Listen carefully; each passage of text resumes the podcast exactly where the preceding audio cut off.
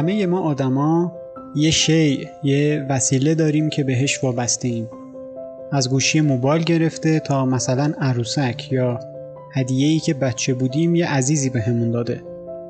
این شی می‌تونه یه چیز خیلی کاربردی باشه که هر روز ازش استفاده می‌کنیم یا نه شیعی باشه که استفاده ای نداره فقط واسمون مهمه و عزیزه ما آدم ها راهی برای وابسته شدن به اشیاء پیدا می‌کنیم.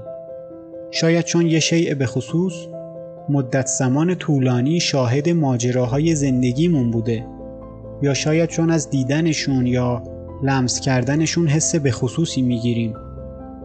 یا شاید هم حس می‌کنیم زندگی ما آدم ها محدوده اما اشیا بعد از ما تو این دنیا میمونن و یاد ما رو زنده نگه میدارن. علکی قضیه رو پیچیده نکنن.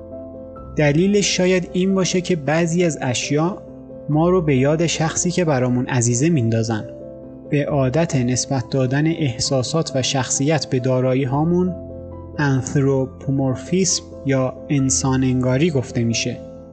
این عادت باعث میشه ما خصوصیات انسانی رو به اشیاء نسبت بدیم. برای مثال بعضی از آدمها روی ماشینشون اسم می‌ذارن. و باهاش مثل یه رفیق قدیمی درد و دل می‌کنن. بعضیا شاید بگن خونه فلانی انرژی منفی میده. خونه که به خودی خود نمی‌تونه انرژی منفی بده. اما خب هممون دیدیم که می‌تونه. بهترین مثال بچه ها هستن. تقریبا همه بچه ها یه اسباب بازی دارن که با دیدنش حالشون خوب میشه. گریهشون بند میاد. یه اسباب بازی به خصوصی رو با خودشون به هر اتاق می‌برن. مدت زمان طولانی تو بغلشون نگه میدارن. با خودشون به تخت خواب می‌برن. اینجوریه که اشیا برای خودشون شخصیت پیدا می‌کنن. بچه ها برای بازی یا فرار کردن از ترس یا غم سراغ اون اسباب بازی ویژه میرن. بالاخره وقتش رسید که بگم اما. اما تو یه سری از موقعیت ها انگار اشیا قانون تعیین می‌کنن. اشیا برای خودشون شخصیت تعیین می‌کنن. اسباب بازی ها یا بهتر بگم اشیا روی تصمیم های بچه ها تأثیر می‌ذارن. انگار می‌تونن بچه ها رو کنترل کنن. من وحید حسنی هستم. شما به واهمه گوش می‌کنید.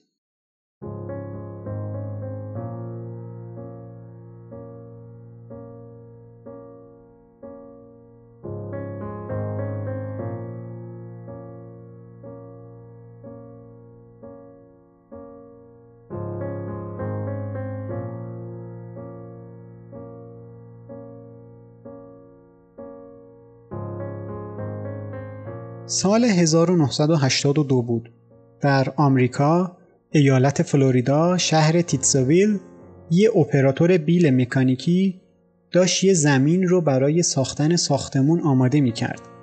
در حالی که مشغول کندن زمین برای پی ساختمون بود متوجه سنگ هایی میشه که توی گل یه بخشی از زمین بودن. راننده بیل مکانیکی به نظرش میاد که سنگ ها یکم عجیبن واسه همین پیاده میشه تا بره از نزدیک ببینه با چه جور سنگی طرفه. نزدیکتر که میره متوجه میشه چیزایی که می‌دیده اصلا سنگ نبودن استخون بودن. دقیقتر بگم جمجمه یه آدم بودن. یکی از پزشکان متخصص محلی رو آوردن تا بررسی کنه. پزشک متخصص خیلی زود متوجه شد که استخونها متعلق به شخصیه که خیلی سال پیش مرده. دانشگاه ایالتی فلوریدا برای بررسی بیشتر و بهتر وارد ماجرا شد. کارشناسان دانشگاهی حقیقتهای بیشتری کشف کردند. اول اینکه جمجمه متعلق به یه دختر بچه بوده. یه دختر بچه سه ساله. دوم اینکه این دختر بچه بیش از هفت هزار سال پیش مرده بوده. یعنی چند هزار سال قبل از اینکه حتی ایالتی به اسم فلوریدا تشکیل بشه. مشخص شد که این بچه توسط پدر و مادرش دفن شده. والدینش بچه رو پیچوندن لای یه گیاه محلی بعد توی یه قبر کم عمق دفنش کردن. اما این بچه توی زمین تنها نبود. کنار دستاش اشیایی بود که انگار اسباب بازی های بچه بودن. خانوادهش اسباب بازی های مورد علاقه بچه رو باهاش دفن کردن تا تنها نمونه. به نظر می‌رسه هزاران سال پیش هم بچه ها اسباب بازی داشتن یا بهتره بگم اشیایی داشتن که بهشون وابسته بودن و باهاشون بازی می‌کردن. اما قطعا هزاران سال پیش اسباب بازی ها کمیاب بودن. در اون زمان بچه ها محکوم بودن به اینکه زودتر بزرگ بشن. زودتر در خانواده و جامعه مسئولیت قبول کنن. اسباب بازی هاشون هم شاید نهایتا تیله یا فرفره بوده. بچه ها در گذشته های دور با اشیایی بیشتر بازی می‌کردن که نماد یا نشانه روستا یا قبیلهشون بوده. اسباب بازی هایی به شکل حیوانات، سربازها و نمادهای مذهبی رایج ترین انواع اسباب بازی ها بودن که باستانشناسان از قبر بچه ها پیدا می‌کنن. جالبه بدونید در یونان باستان بچه ها بعد از اینکه از سن کودکی عبور می‌کردن اسباب بازی های خودشون رو اهدا می‌کردن. دختران نوجوان شب قبل عروسیشون اسباب بازی هاشون رو به معبد محل می بردن و اونا رو برای قربانی به خدایان هدیه می کردن. این سنت بعد از ظهور روشنفکری در عواست قرن 17 میلادی از بین رفت. جامعه قانونمندتر شد. از بچه ها مثل قبل انتظار نمی رفت که کار کنن. اسباب بازی ها پیچیده تر و کاربردی تر شدن. پازل ها در سال 1767 متولد شدند. اوایل از پازل ها برای آموزش جغرافی استفاده می شد. بازی های تخته یا رومیزی هم در همون دوره ابداع شدن. اسباب بازی ها تکامل پیدا کردند. در طول تاریخ برای ساختن اسباب بازی ها از فرهنگ، هنر و فناوری روز الهام گرفته شده. اما در دنیای اسباب بازی ها یه اسباب بازی هست که بین تقریبا همه فرهنگ ها مشترکه.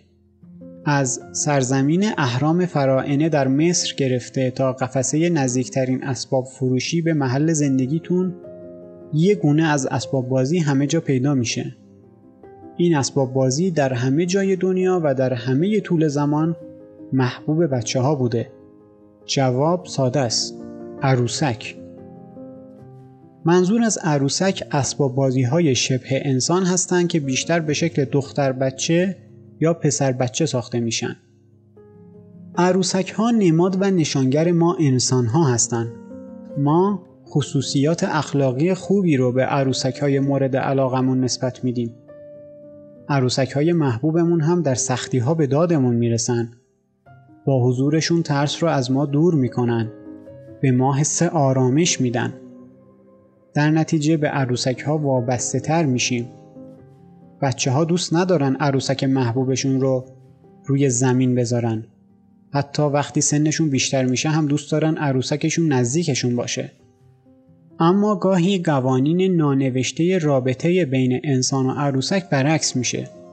به نظر شما هم این برعکس شدن قانون باعث میشه رابطه ناسالم بشه؟ یا فقط من اینطور فکر می‌کنم؟ چند تا داستان وجود داره از عروسک هایی که قبول نمی‌کنن از پیش انسان برن دور بشن گم بشن. این عروسک ها انگار کنترل اوضاع رو به دست می‌گیرن. به زندگی صاحبانشون تسلط پیدا می‌کنن. گاهی عواقب این تسلط و کنترل ترسناک بوده و هست. شاید همتون یاد عروسک آنابل افتاده باشین. احتمالا فکر می‌کنید قرار داستان آنابل رو براتون تعریف کنم. اما اینطور نیست. داستان چیز دیگه ایه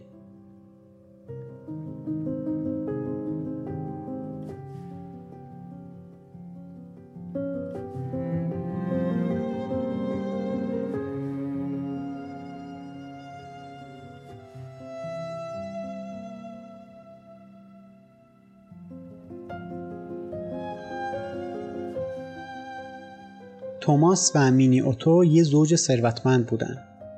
خیلی از کشورهای دنیا رو دیده بودن و عاشق هنر بودن. اصالتا اهل شهر کیوست ایالت فلوریدا بودن. در سال 1898 تو شهر زادگاهشون خیابان ایتون یه خونه جدید برای خودشون ساختن. دو سال از زندگیشون تو خونه جدید گذشته بود که فرزند سومشون به دنیا اومد.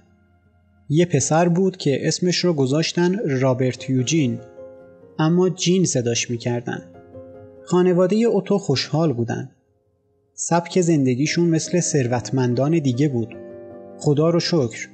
آرامش و خوشگذرونی بخشی از زندگی این خانواده بود. پولشون بیشتر از نیازشون بود. در نتیجه از پول برای راحت کردن زندگیشون استفاده می‌کردن. مثلا چند تا کارگر برای رسیدگی به امور خونه و بچه ها استخدام کردند. آشپز برای پخت و پز و ندیمه برای فراهم کردن آسایش تو خونه خانواده اوتو مهیا بود. یه خانوم اهل جامایکا رو هم برای مراقبت از جین استخدام کردند.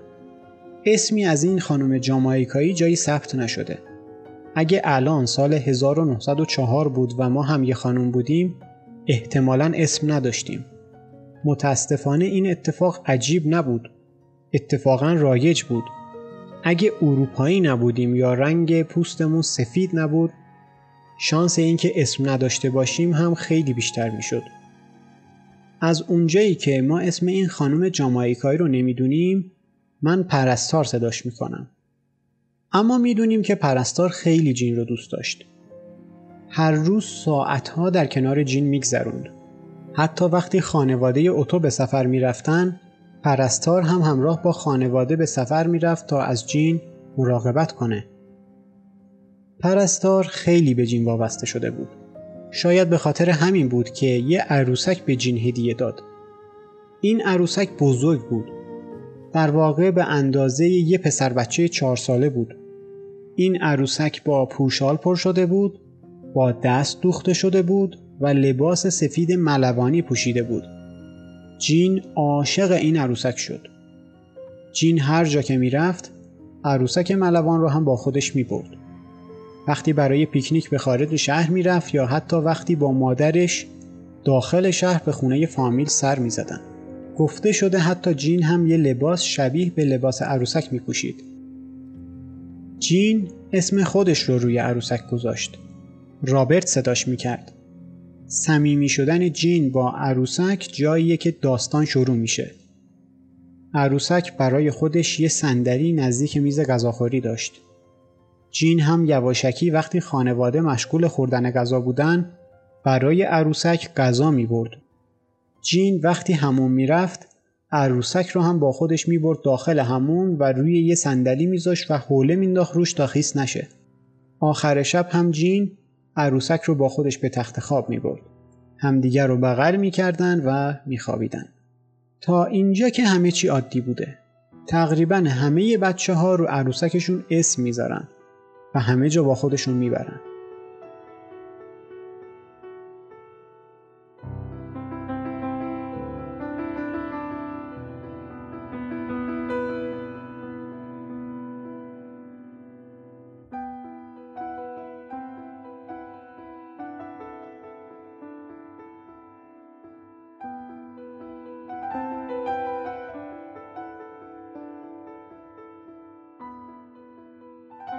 عادی بودن رابطه جین با عروسک یه جایی تموم شد.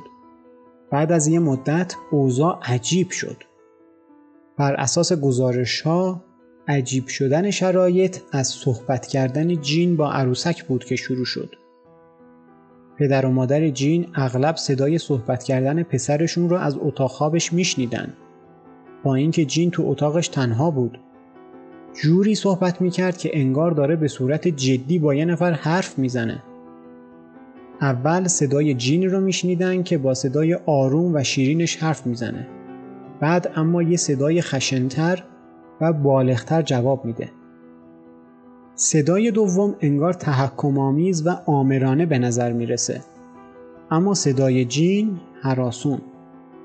خانواده جین فکر کردن که این تغییر صدا و مکالمه جزئی از بازیه اما بعد از مدتی حدس دیگه ای زدن مادر جین تصمیم گرفت ته توی قضیه رو در بیاره یه روز مادر جین وقتی صدای حرف زدن جین رو تو اتاق شنید یواشکی در رو باز کرد و وارد اتاق شد جوری که جین متوجه ورود و حضور مادرش نشد. مادر دید که جین یه گوشه اتاق کز کرده. زانوهاش رو به جلوی سینش جمع کرده و با دستاش زانوهاش رو بغل کرده. عروسک هم روی صندلی نشسته بود. ظاهر قضیه اینجوری بود که انگار عروسک داره به جین زور میگه و جین هم ترسیده و حساب می‌بره. مادر جین چند بار دیگه هم وارد اتاق شد و همین صحنه رو دید. مدتی بعد اوضاع بدتر شد. اعضای خانواده اوتو چند باری با صدای جیغ جین از خواب پریدن. سری می دویدن به سمت اتاق خواب جین تا ببینن چه خبر شده. بعد جین رو می دیدن که روی تخت نشسته. چند تا از سندلی های اتاق واژگون شده و وسایل جین هم به هم ریخته. جین می گفت تقصیر عروسکه. اما عروسک روی زمین افتاده بود و داشت به سمت جین نگاه می کرد. بعد از این اتفاقات عبارت تقصیر عروسک بود خیلی تو خونه شنیده می شد. اعضای خانواده طبیعتا حرفای جین رو باور نمی کردن. اما جین همچنان هر اتفاق غیر طبیعی که میافتاد رو تقصیر عروسک مینداخت. وقتی پدر و مادر اسباب بازی های جین رو خراب شده یا شکسته پیدا می‌کردن جین می‌گفت که تقصیر عروسک بود. اعضای خانواده گهگاهی صدای خنده از قسمت‌های مختلف خونه میشنیدن. صدای خندیدن اغلب شبها شنیده می‌شد. یعنی زمانی که جین باید تو تخت خواب می بود. ها و ظروف نقره روی زمین تو اتاق غذاخوری پیدا می شدن. لباس ها روی زمین ریخته شده بودن و انگار یه نفر پارشون کرده بوده. گاهی خدمتکارها وارد اتاق مهمان ها می شدن. با اینکه این اتاقها استفاده نشده بودن اما روی تخت به هم ریخته بود و وسایل اتاق روی موکت افتاده بودند. گاهی در بعضی از اتاقها بسته و قفل می‌شد و خدمتکارها مدتی زندانی می شدن. اما چون نمی‌تونستن جین رو مقصر بدونن خدمتکارها به سهلنگاری و حواسپرتی متهم می شدن. در نتیجه برای کنترل بهتر اوضاع خدمتکارهای زیادی در خونه خانواده اوتو مشغول به کار بودند و به صورت شیفتی دائما خدمتکارها جابجا می شدن. یه جورایی دیگه همه به عروسک سفید پوش مشکوک شده بودن و عروسک رو پای ثابت خرابکاری ها می دونستن. اما بر اساس گزارش ها عروسک به خرابکاری رضایت نداد و جلوتر رفت. عروسک احتمالا آدم کشت.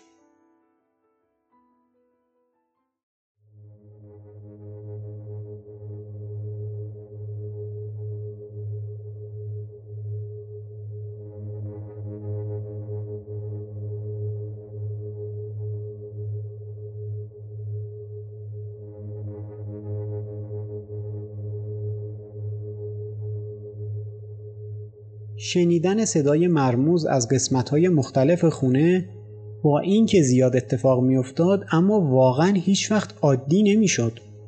شما اگه تو خونه تنها باشید و صدای خنده زیر بشنوید نمی ترسید؟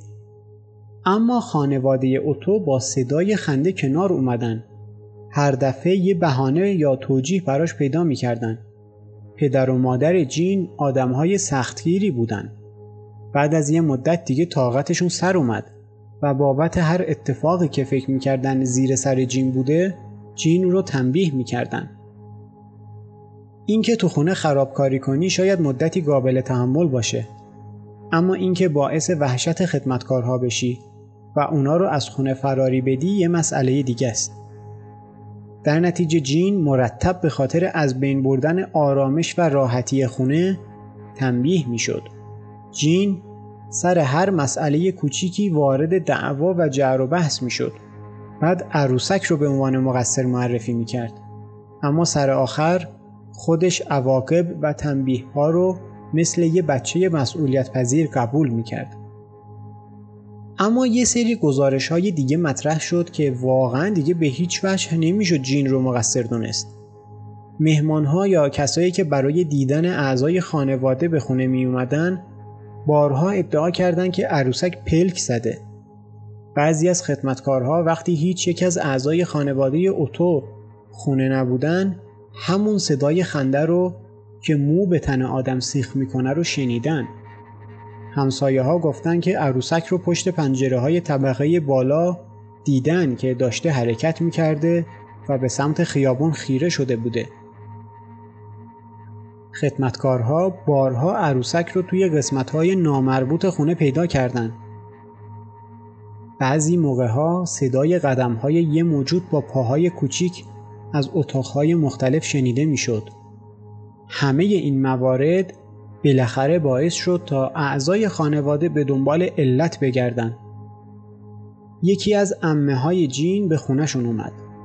امه خانوم گفت که عروسک نفرین شده چند تا روح پلید اختیار عروسک رو به دست گرفتن.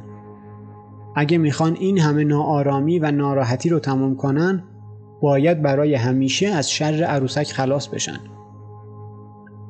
به پیشنهاد ام خانوم عروسک رو از جین جدا کردن و گذاشتنش توی یه جعبه. بعد جین رو بردن به اتاق زیر شیروونی تا حداقل از نظر تئوری نتونه سایه ترس رو روی خونه بندازه. حدس بزنید شب بعدش چه اتفاقی افتاد. شب بعد ام خانوم رو مرده توی اتاق خواب پیدا کردن. ام خانوم زن مسنی بود. واسه همین ادعا شد که سکته کرده و مرده. همه همین داستان رو باور کردن. اما خود خانواده اوتو باور نکردن. خانواده از ترس اینکه امنیتشون رو از دست بدن عروسک رو از اتاق زیر شیروونی و جعبه خارج کردن و دوباره برش گردوندن پیش جین. اوضاع به حالت قبل برگشت.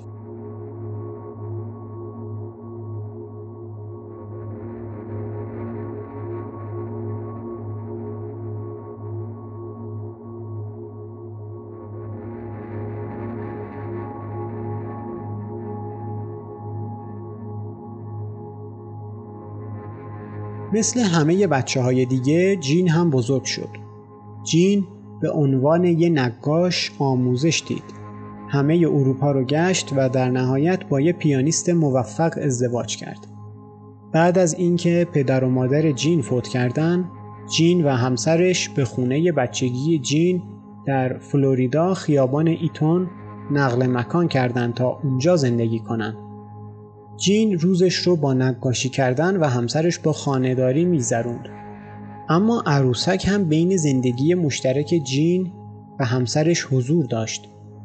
تو شهر شایعه شده بود که یه صندلی سر میز غذاخوری برای عروسک گذاشتن. همچنین یه صندلی هم گذاشتن توی اتاق خواب تا عروسک روی اون بشینه و موقع خواب جین و همسرش انی رو نگاه کنه. شایعه ها می‌گفتن که جین عادت داشت تا هر جای خونه که میره عروسک رو هم با خودش ببره. طبیعتا همسر جین یعنی انی از عروسک متنفر بود. چرا باید یه عروسک اینقدر نزدیک به تخت خواب مشترکشون می نشست؟ بالاخره انی از حضور عروسک گله کرد و جین هم قبول کرد که عروسک رو همه جا دنبال خودش نبره و به اتاق خواب هم نیاره.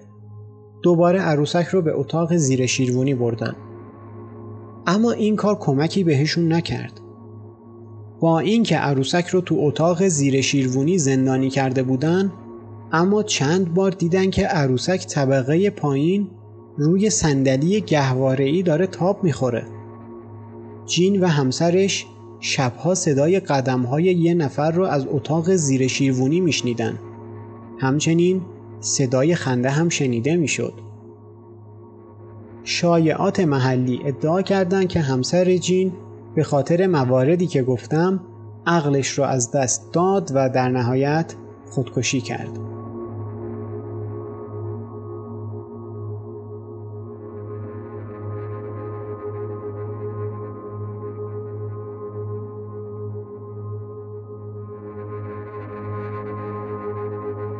بررسی داستانهای اینچنینی معمولا ما رو به یه الگوی مشابه میرسونه.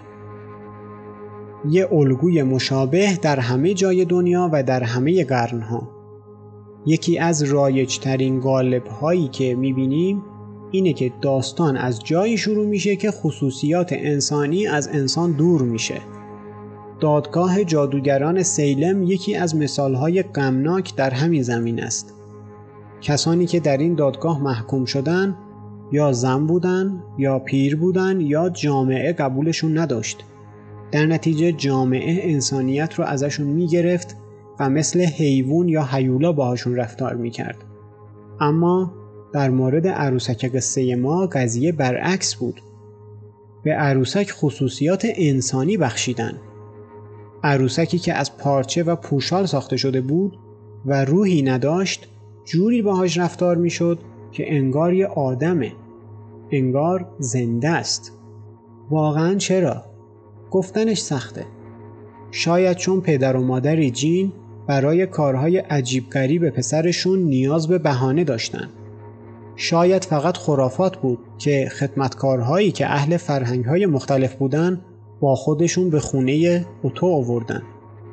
شاید چون قبول کردن اینکه یه عروسک داره کارهای عجیب انجام میده از قبول کردن دلایل دیگه آسونتر بوده.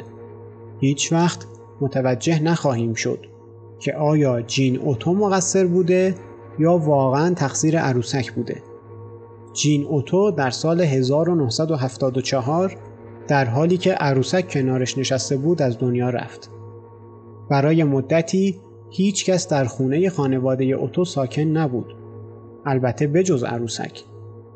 اما بالاخره یه خانواده دیگه به اونجا نقل مکان کردن و خونه رو به اسم خودشون زدن. خانواده جدید اول از همه سعی کردن خونه رو تعمیر کنن و برش گردونن به روزهای زیبای اولیش. عروسک رو هم پیدا کردن. قطعا خانواده جدید هم داستانهای عروسک رو شنیده بودن. از شهرت عروسک باخبر بودن چون سریعا عروسک رو به اتاق زیر شیروونی منتقل کردند. بعد از مدتی هم عروسک رو به یکی از موزه های محلی اهدا کردند. اما به خاطر انجام یک کار باکلاس یا فرهنگی نبود. از سر ترس عروسک رو به موزه دادن. خانواده جدید هم خیلی زود بعد از ساکن شدن توی خونه اتفاقات عجیب رو تجربه کردند.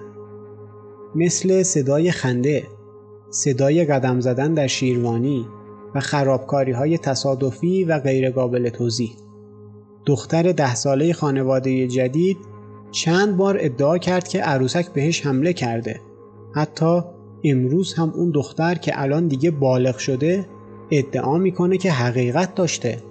عروسک بهش حمله کرده. اما داستان آخر چی بود؟ پدر و مادر دختر نصف شب تو اتاق خواب از خواب بیدار شدن. صدای خنده و حرکت کردن یه چیزی رو تو اتاقشون داشتن میشنیدن. مرد خم شد تا چراغ کنار تخت رو روشن کنه. روشن کرد. چیزی که دیدن نزدیک بود قلبشون رو از حرکت نگه داره. روی زمین کنار تخت عروسک رو دیدن که یه چاقوی آشپزخونه بزرگ تو دستاش بود.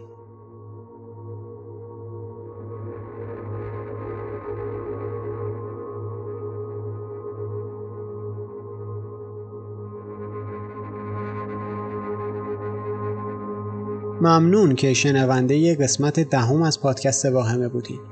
لطفاً برای حمایت پادکست واهمه رو به اشتراک بذارید. با عضویت در کانال تلگرامی پادکست واهمه می‌تونید تصاویری رو که مربوط به هر قسمت از پادکست میشه رو مشاهده کنید. بازم ممنون که شنونده بودید. تا بعد.